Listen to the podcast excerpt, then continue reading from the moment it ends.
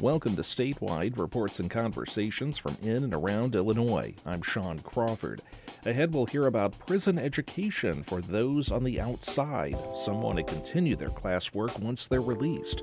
Remember sitting through long winded lectures in school? Some science teachers say there's a better way.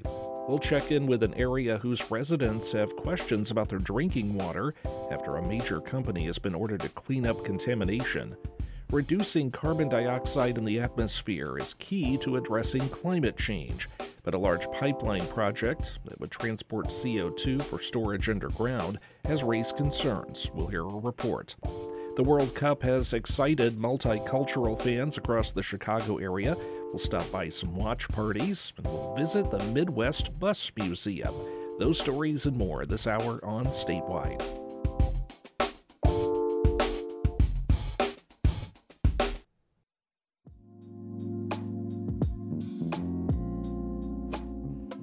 This is Statewide. I'm Sean Crawford. On the way, a pipeline project that would transport CO2 has raised concerns. We'll find out more. Switching schools can be difficult for students. Some do it multiple times in a year. What's the impact on learning? And jazz great Louis Armstrong came to Chicago a century ago. How did the city influence his music? We'll find that out. It's all coming up on Statewide.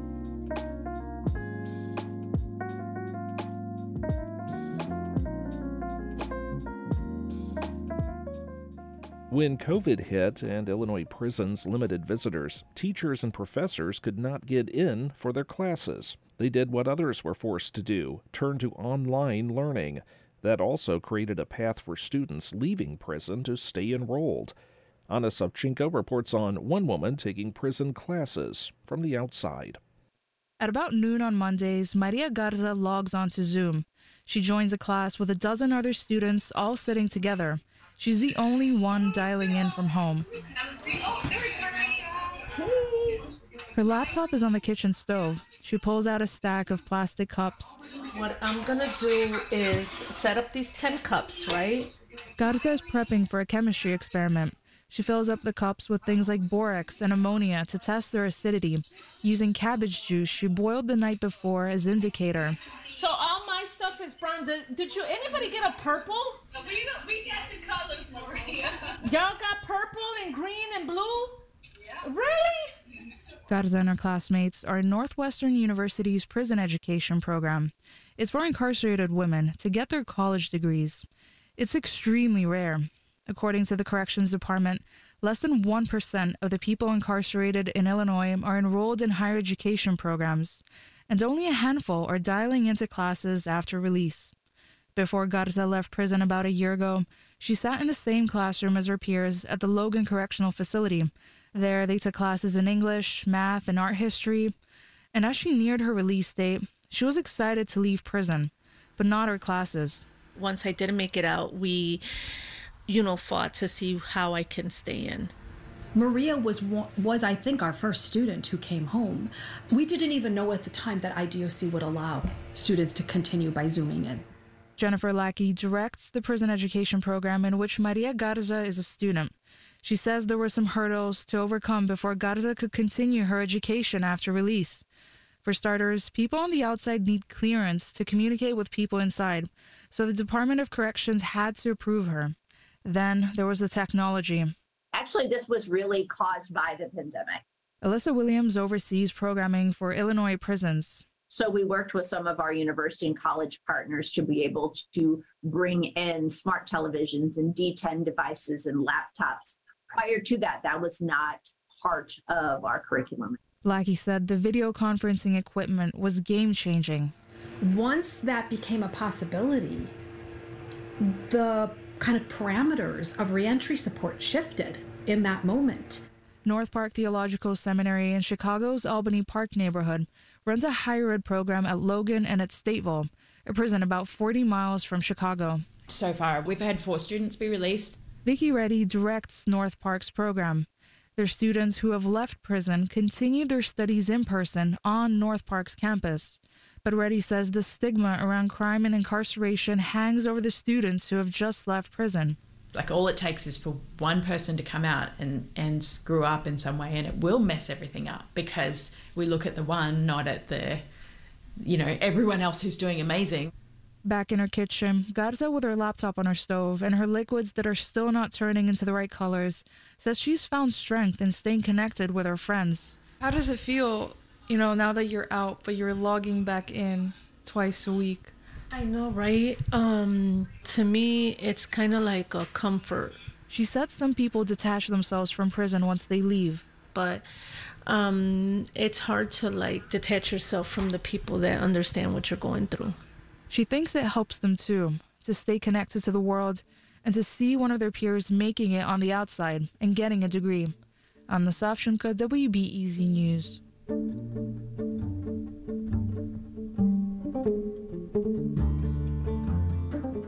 Some science teachers are ditching long lectures in favor of hands on experiments and classroom conversations.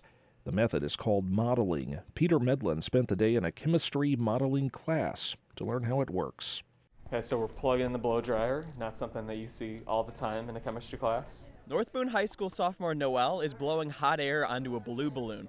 The balloon says happy birthday if you're curious. The hot particles are hitting the balloon, and then the particles inside the balloon are going to start moving around quicker because of that. And then after a little while here, they'll move faster and faster, and it expanded. That's how this class and all modeling classes work. Her teacher, Zena McFadden, doesn't stand at the front of class and lecture for an hour while students scribble notes with their heads down. They introduce a topic. Right now, this class is in a unit about gas laws and atmospheric pressure, but there will be no textbook definitions today. McFadden wants them to discover the material on their own. And as always, they jump right into a lab. And today, so do I. All right, do you need me to suit up? Do you need me to goggle and, and apron up? Typically, students experiment for three or four days, working in small groups on each lab activity. One of the other labs today involves a little marshmallow in a syringe. And the marshmallow also has a tiny smiley face drawn on it. We started at 15, it's like at a normal size, and then when we shrink it down to 15, the marshmallow shrivels up. But why? They think that the pressure is forcing air particles out of the marshmallow. But what is pressure? And what even are particles? These are basic questions McFadden wants her students to learn and know through experiments. There's even a banned word sign. You're starting out with nothing. That we see this is where it starts. Words we use but can't yet explain, and we're not allowed to use them until they can figure them out. So, one of the first experiments of the year is simply so they can prove particles exist. All it takes is a can of Febreze. I spray some particles. They raise their hand when they smell them. Now that they've got that established, they can move forward. But there's another component to modeling, one that's just as important as the experiments. It's called whiteboarding. Once students finish their experiments, they draw their findings on a large dry erase board. Then they gather around with their classmates and present their explanations. The rest of the class asks questions, and together, they decide what conclusions they can draw. One class watched a video of a gas tanker that violently collapsed on itself. Now they're drawing and discussing their ideas on why that could have happened. I feel as if they had it backwards because if you look at it, there's not that many particles. Together, so right as the bell rings, they put together that air particles and pressure from the outside of the tanker must have been a reason why it imploded and not exploded. As they say in the class after each unit, this is the story so far. They reach their conclusion together, and the models they build will change as they learn new information and new vocabulary. Noelle, a sophomore, says modeling took a minute to get used to, but now she likes it a lot.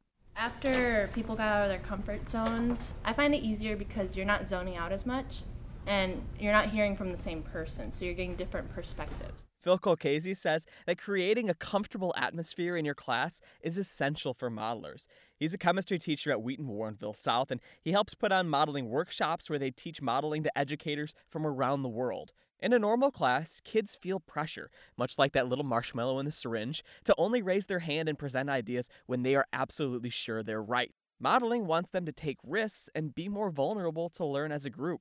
I see my kids thinking more and asking questions more.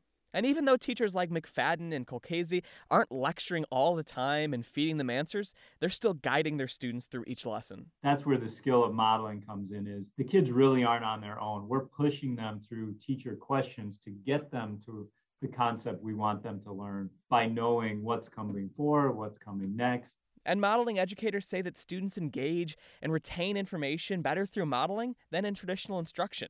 Two of McFadden's old students even drop by the classroom and pick up right where they left off the year before on a lab about how Yeti thermoses work. We're moving, and that's why it stays the same temperature. McFadden has only been modeling for a few years, but she says that the move has been liberating. And she loves that it's not a competition, it's collaboration, a skill that'll help them no matter what career they pursue. We got to listen to each other because everybody's ideas are important, and and you you can't learn it without listening to somebody else. As they say in McFadden's class, this is the story so far. I'm Peter Medlin. One of the biggest worries for electric car owners is where to recharge on long trips. Michelle O'Neill reports that's why Illinois is implementing a five year National Electric Vehicle Infrastructure Plan. The Illinois Department of Transportation submitted its plan in August. Elizabeth Irvin is the Deputy Director of the Illinois DOT's Office of Planning and Programming. She says for the first year, Interstates 74 and 80 have been designated alternative fuel corridors among other highways.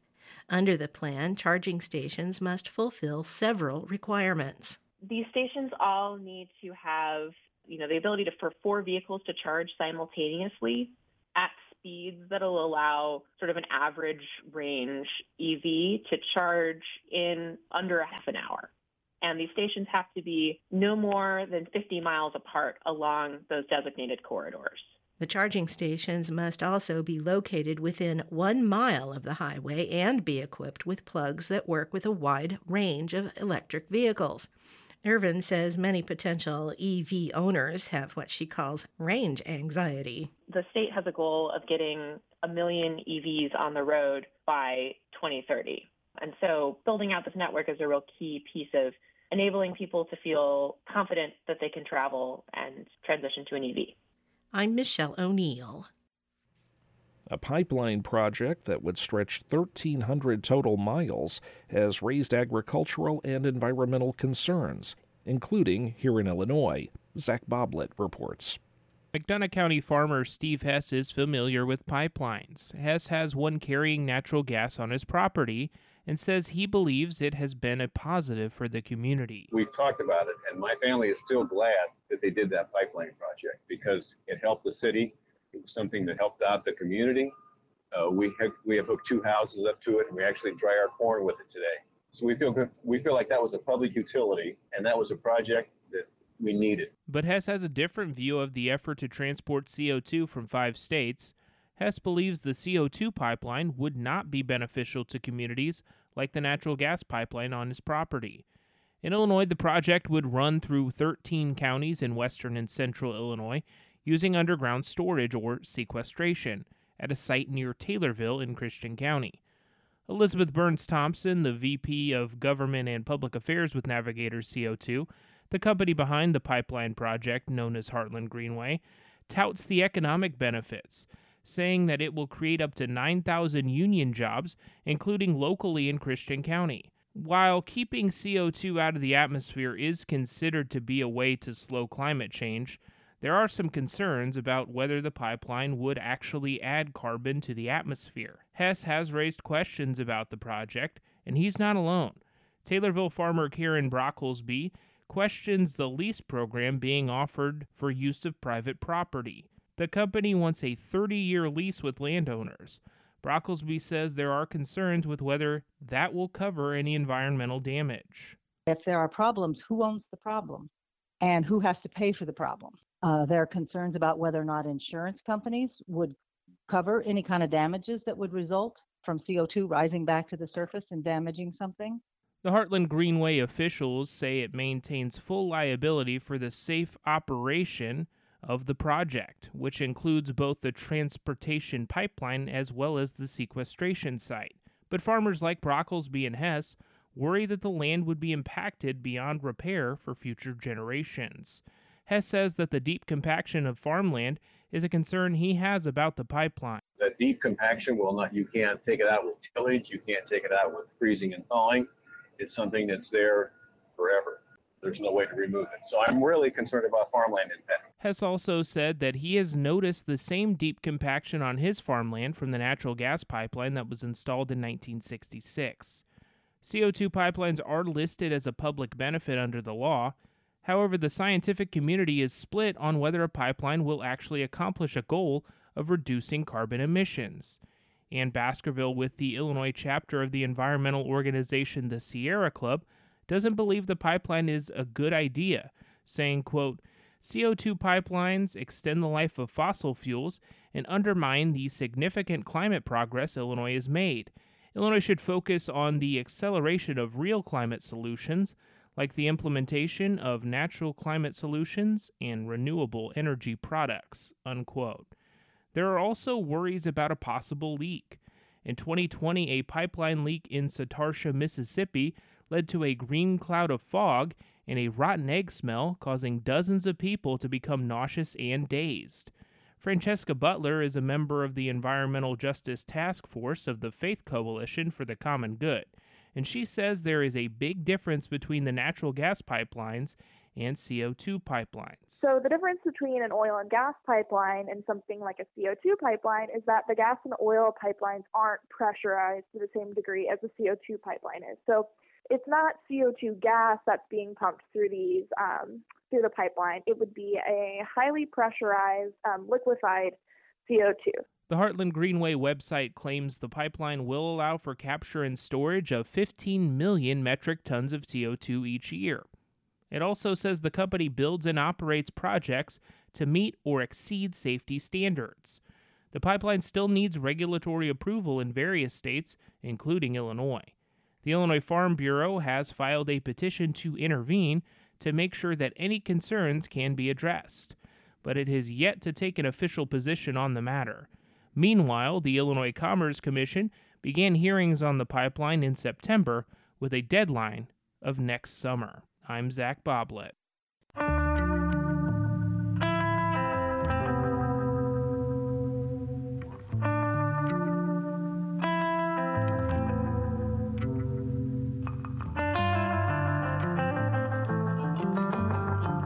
You're listening to Statewide. We've got more ahead. Stay right here.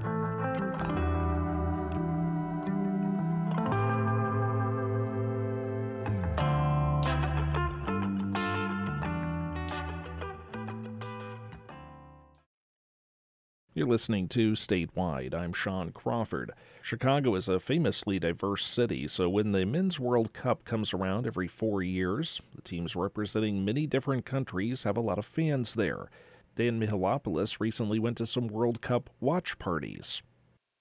We begin our odyssey through the soccer loving ethnic communities of Chicago on Saturday afternoon in an Argentine restaurant on Elston Avenue. Barraeña is the place in the city to watch the world's best soccer player. Fans dressed in Argentina's light blue and white packed Barraeña to chant and cheer for Lionel Messi as he pursues his first World Cup title in Qatar this year. Marta Oñate is from Colombia, but tells me she's a Messi fan above all. She says Messi does not let us down. He is the best. And sure enough, Messi opens the scoring against Mexico.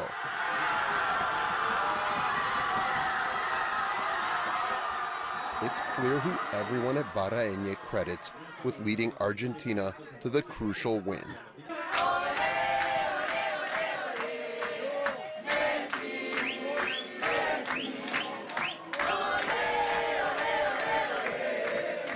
Outside Barraeña after the game, a woman originally from Buenos Aires says she came all the way from Ohio just to watch the game with her fellow Argentinos. No hay ninguna hinchada como la Argentina. No hay.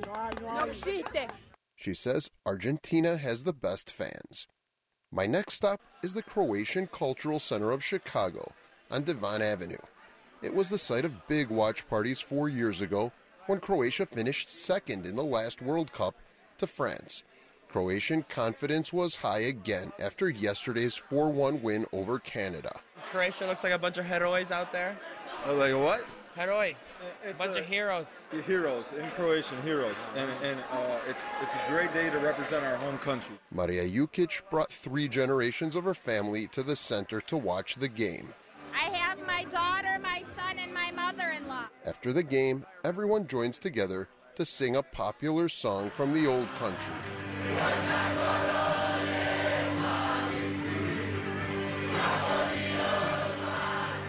Croatian Center, it's a short drive south to see the day's final game, Spain against Germany. They have the game on in the second floor bar of the Dankhaus German American Cultural Center in the Lincoln Square neighborhood. Marco Hoya was born and grew up behind the Iron Curtain in what was then communist East Germany. Now he's the board president at Dankhaus. This is one of the key cultural events that we do, and uh, you know, Germany being one of the soccer nations of the world. If you come and watch a Germany game at the Dankhaus, it might all seem eerily familiar, and that's because the center's bar was transferred over to the Dankhaus building from the old Chicago Brauhaus, an iconic restaurant on nearby Lincoln Avenue that closed five years ago. Yesterday, Germany's fans carried tall steins of frothy beer from the bar, and they saw a tie against Spain, which kept their hopes alive. The World Cup continues through December 18th, with many more watch parties of all sorts still to come across Chicago before the final game. Dan Mihalopoulos with that report. The Environmental Protection Agency has ordered the company 3M to address widespread contamination of drinking water along the border between Iowa and Illinois from its factory on the banks of the Mississippi River. Juan Pablo Ramirez Franco, with the Mississippi River Basin Ag and Water Desk, reports residents and municipalities on both sides of the river are trying to make sense of what comes next. Linda Vaughn and her husband have lived in a small white house near the river on the Iowa Illinois border for decades.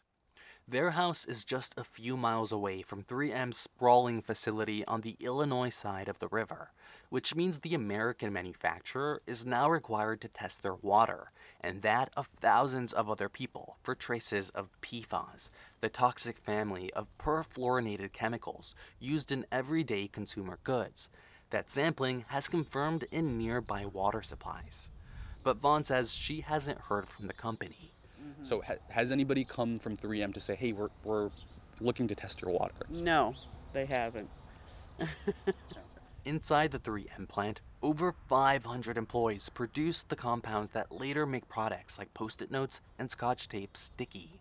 And at various times, the plant has also manufactured or generated PFAS. Exposure to PFAS may increase cancer risks and decrease fertility. For the past decade, Illinois has allowed the plant to dump some of its wastewater into the river. But a few years ago, the company notified the EPA that it had released at least 60 PFAS chemicals from the 3M site into the air, water, and soil that it had not previously reported. Across the river from the plant in Camanche, Iowa, Gary Hopkins sips hot coffee in a diner.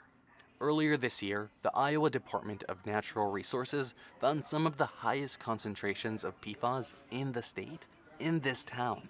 But Hopkins says so far, he hasn't heard about any issues. I think somebody better get on it and start finding out what it is. Which is what the EPA told 3M to do test the water, find out what's in it. Some testing has been ongoing, but guidance is unclear. Local officials didn't respond to requests for comment. Their websites include some information that testing will happen eventually, and if you're worried, get a water filter or call your doctor. And according to the EPA, the full extent of the contamination remains unknown. That's left many people wondering if the water is safe to drink. If it's that serious, you know, do some surveys and stuff and find out what's going on and then get it to the doctors and the scientists and stuff and figure out what they can do to stop it. David Cwiertny is a professor of environmental engineering at the University of Iowa, where he researches the health effects of environmental contamination. He says PFAS contamination is a growing problem, and that even with treatment, a lot of people won't trust what's coming out of their tap. Because there's going to be lots more communities just like the ones affected by this plant that will struggle with PFAS. Um, we've, we've still got a long way to go on this chemical class. Charles Brown is a utilities lab manager for the city of Moline's water treatment plant. He walks through the treatment plant, which filters 5 million gallons of water from the Mississippi River daily for nearly 50,000 people, and says testing and filtering out PFAS is going to cost communities like his a lot of money. Yeah, when they designed it 100 years ago, PFAS wasn't a thing. And then when they did a big remodel about 20 years ago, PFAS wasn't a thing.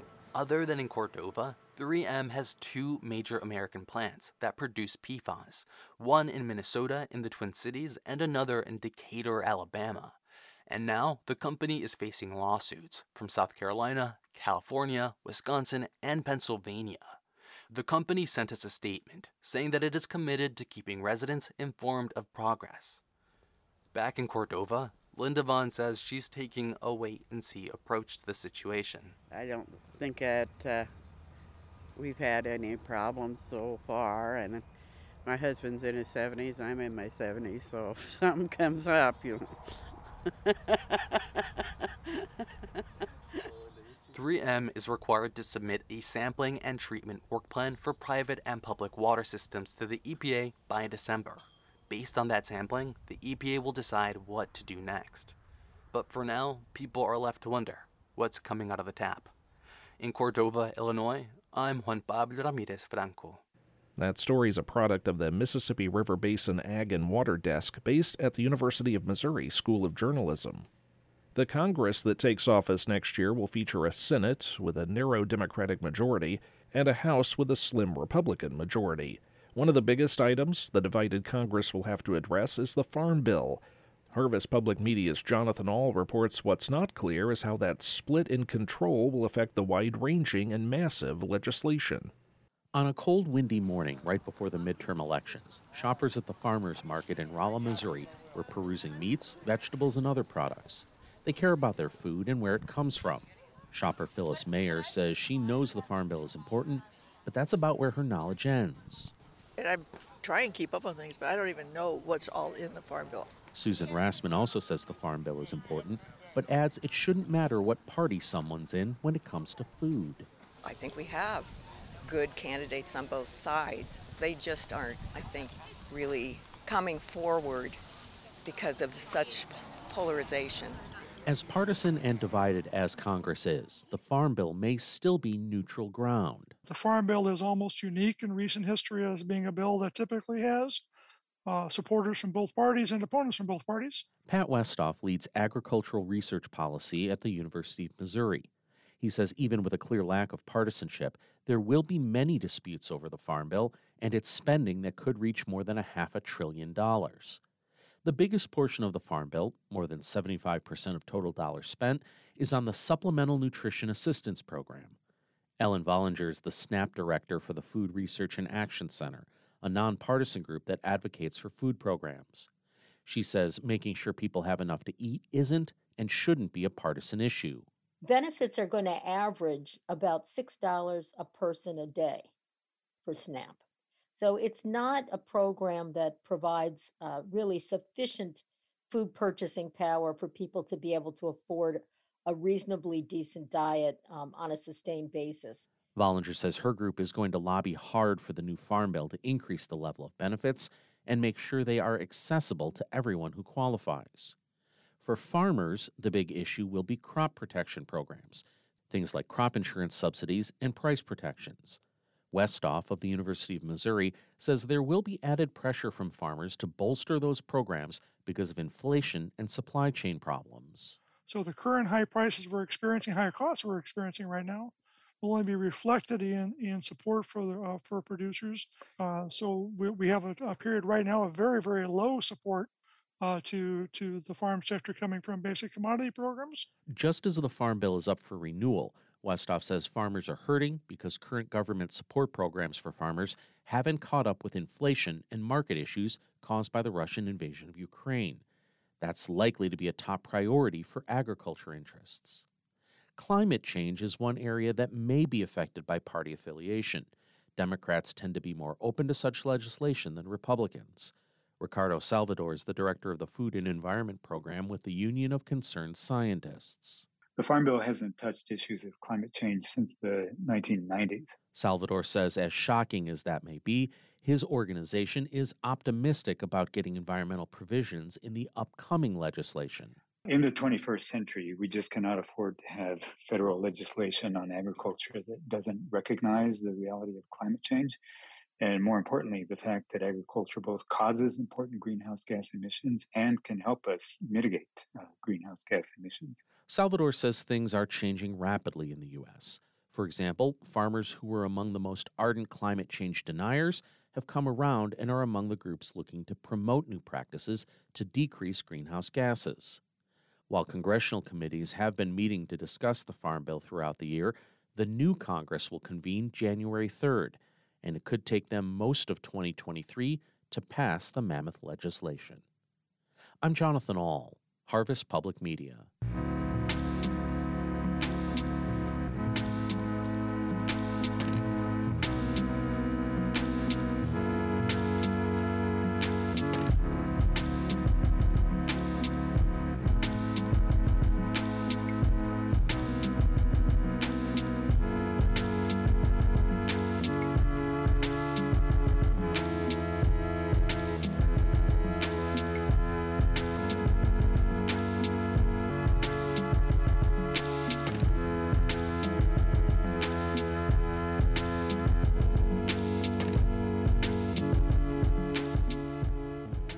Check in now with our national public health reporting partner, Trade Offs. States are starting to receive billions in opioid settlement dollars. How will they spend it? Trade Offs host, Dan Gorenstein, brings us that story.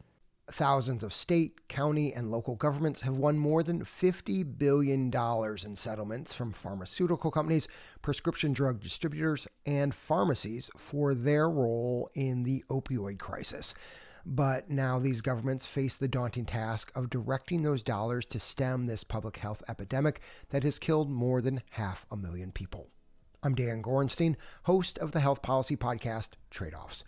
Producer Alex Olgin joins me to tell us how these dollars are forcing officials to reckon with long held beliefs and judgments about addiction. So, Alex, first question Can governments spend this money any way they want? No, is the short answer. There are limits, but they're pretty modest.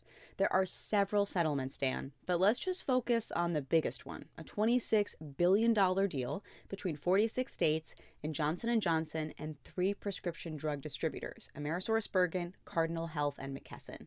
85% of dollars have to go to programs that help prevent opioid abuse or help those already struggling with addiction. And Alex, I know it's early days, but how are states and local governments actually spending this cash? So, big picture, it breaks up into two camps.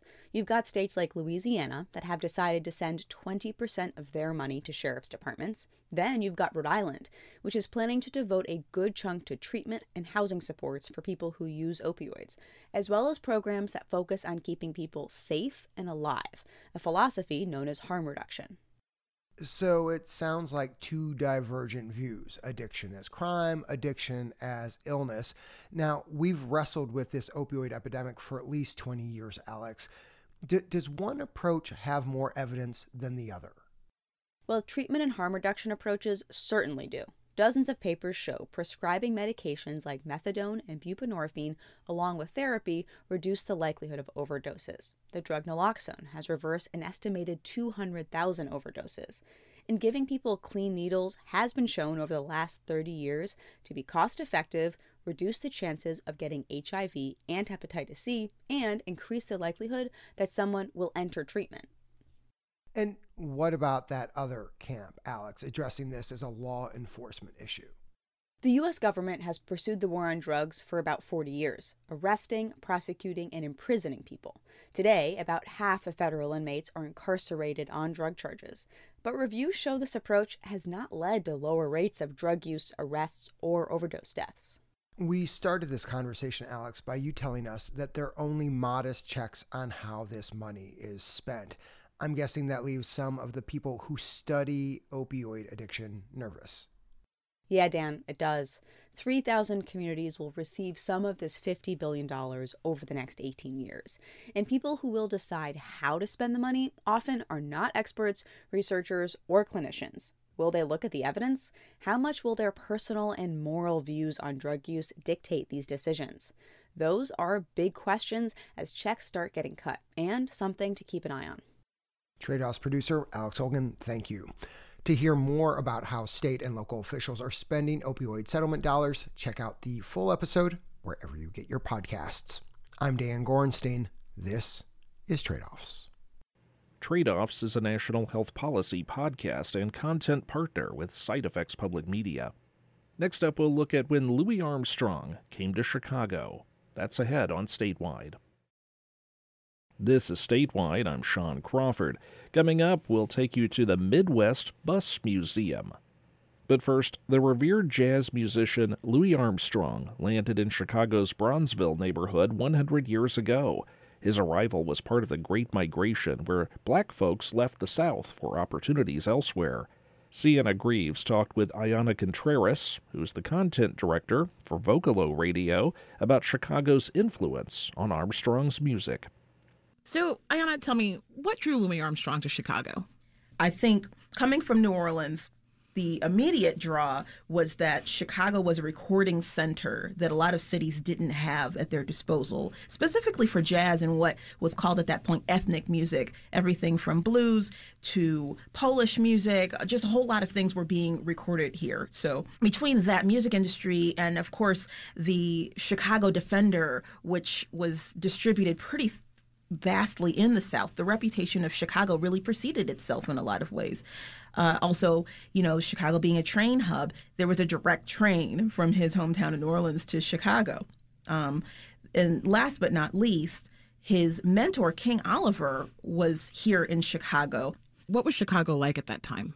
You know, I, not to be cliche, but it really was a city on the make. In the 1920s, uh, that was when most of our housing uh, stock was being built up, and even a lot of our main commercial strips, most of that stuff was built during this time period. So it was just a city that was full of excitement, and jazz was in the soundtrack of all of it. It really represented this modernity that people were attracted to. Louis Armstrong had a very unique sound and personality. What did Chicago musicians make of his style? So, musicians in general noted that he was quite brash and and loud and not in a, a rude way but just really exuberant we'll say I, I, I story that sticks with me was that one of his early recordings he was playing for another band leader they were all gathered around this horn, which was how things were recorded back then, just one recording device. And he was so loud that they excommunicated him to the corner of the studio so that he didn't overpower all the other musicians. How did his style differ from what was already happening in Chicago? You know, I think the Chicago sound really was an amalgamation of a lot of different black sounds, right? Like it's a a space where gospel and blues and later what became rhythm and blues was really germinating but he coming from New Orleans was bringing another another interesting strain there's a quote that I heard that he said jazz actually rose from the dead. The real music came from the grave, and that's how jazz began. And that is why it brings people to life. You know, he came from New Orleans, where jazz was in the clubs, but jazz was also a way in which to celebrate death through marches. And it, it just really changed the way in which people um, understood what jazz could be. In your opinion, what is the main takeaway from Louis Armstrong's time in Chicago? It was a really formative period for him working with his mentor, but also working with a lot of other musicians that were really giving him a chance to shine. I think if he hadn't come to Chicago, it's hard to know what he would have become. I do think that the freedom in Chicago, the city on the make, that it hadn't been established of what Chicago was going to be yet. I think that helped him realize the possibilities. And the story of Armstrong's time in Chicago actually intersects with your own family history. Uh, as I understand, your grandmother actually met him. The story is that my grandmother, who was five foot four and some change, uh, wound up in a club one night sitting on his lap. And she talked about that for many, many years. and this is because, you know, she was born in like 1916, but he came back multiple times. And there's a lot of photos of him in Chicago and in the Bronzeville area in particular. So that's a funny story that stays in our lore. That's Vocalo Radio's Ayana Contreras speaking with Sienna Greaves. They were discussing Louis Armstrong. He came to Chicago 100 years ago.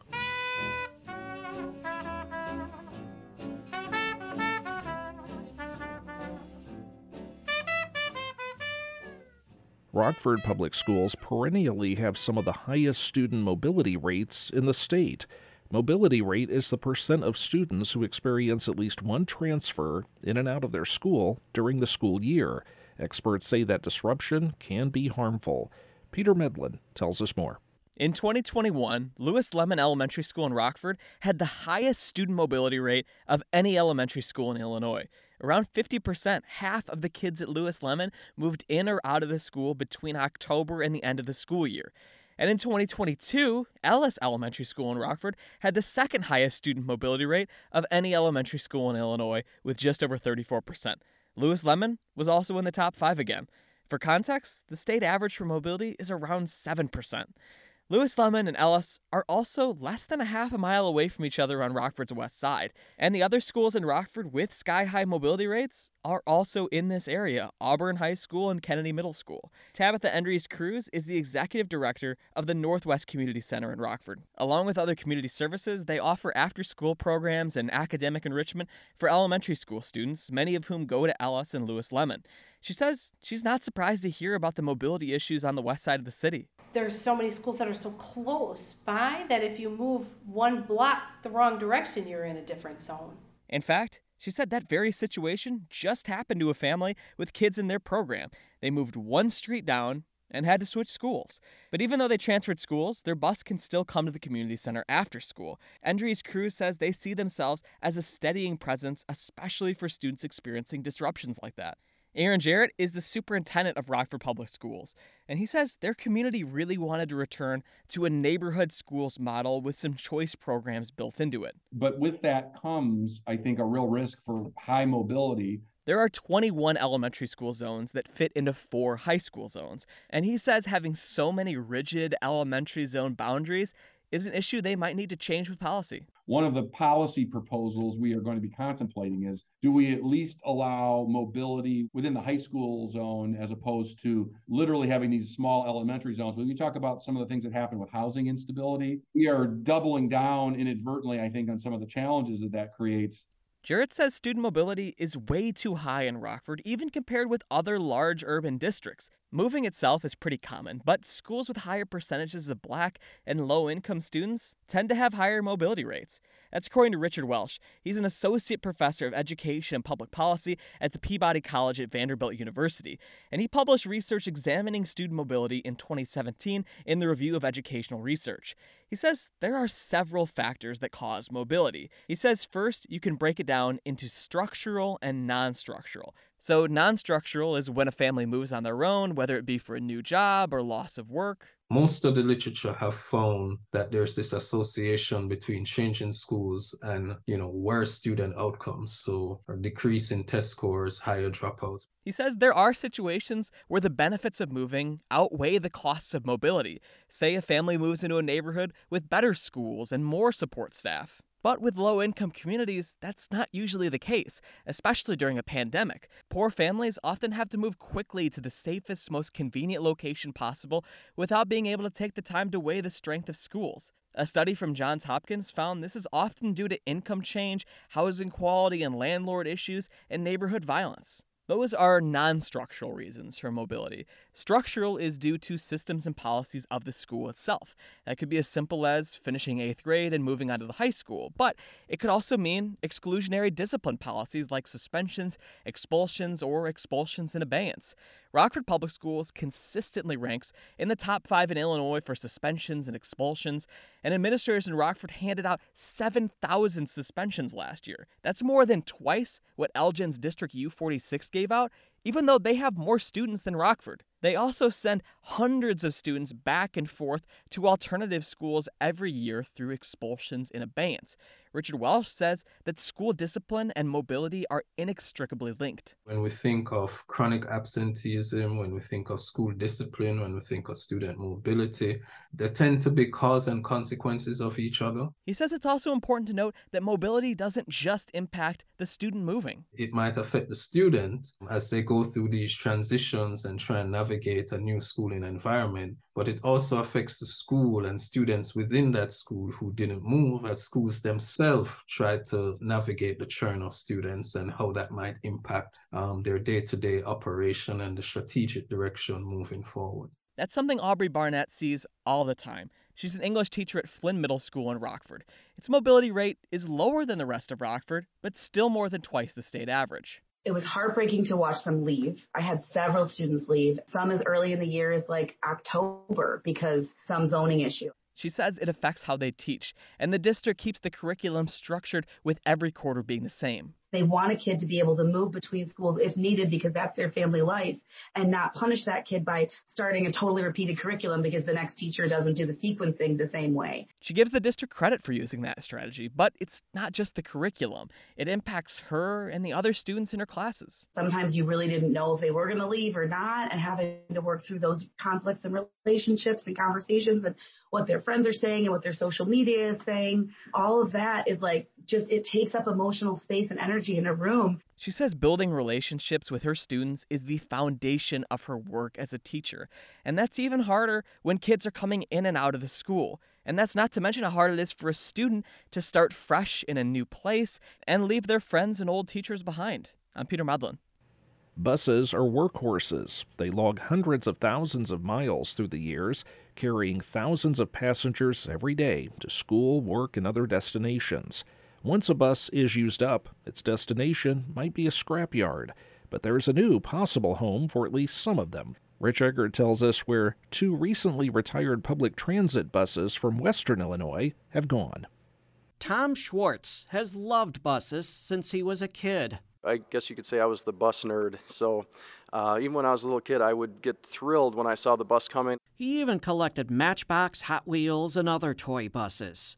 Schwartz still loves buses.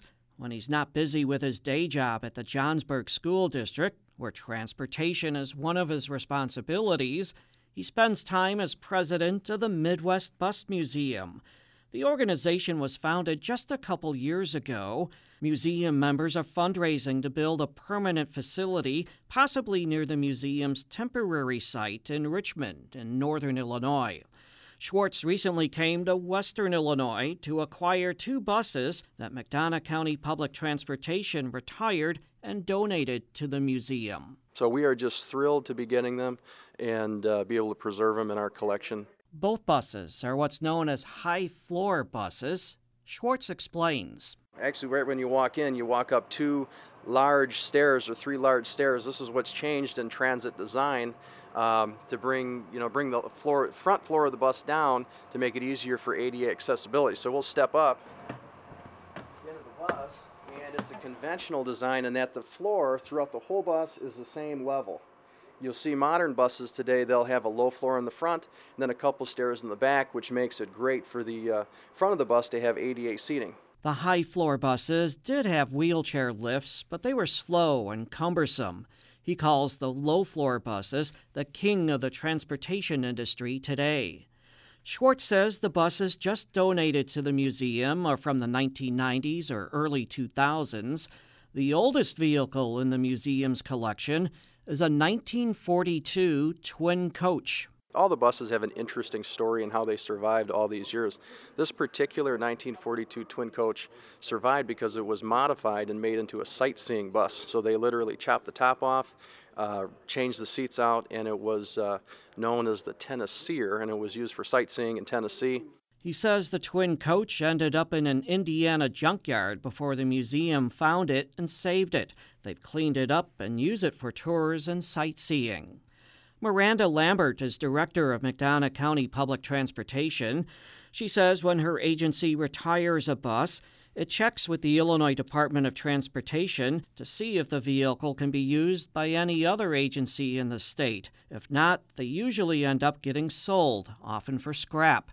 But in the case of the two newly retired buses, Lambert says Jeff Waxman of IDOT suggested something else donating them to the museum. So when he saw that we were disposing these two items and saw the type of buses they were, he touched base with the museum to see if they currently had those type of vehicles. And once they realized there was a void there, he reached out to see if the city would be interested in donating them to the museum. Lambert says the donated buses were replaced with 2019 New Flyer low floor buses. While the museum collects all types of buses, it places an emphasis on school buses. Tom Schwartz believes school buses get overlooked by other transportation museums. And as a self proclaimed bus nerd who, as a child, was thrilled by the sight of an approaching school bus, it's his passion to educate others about their importance and how they've changed through the years. Rich Egger reporting. And we're out of time for this week's Statewide. Thanks for being with us, and join us again next time for more reports and conversations from in and around Illinois. All of our episodes are available at the website nprillinois.org. Just look for Statewide. And you can also find our weekly podcast through the NPR One app. I'm Sean Crawford. Statewide is a production of NPR Illinois with help from other Illinois public radio stations.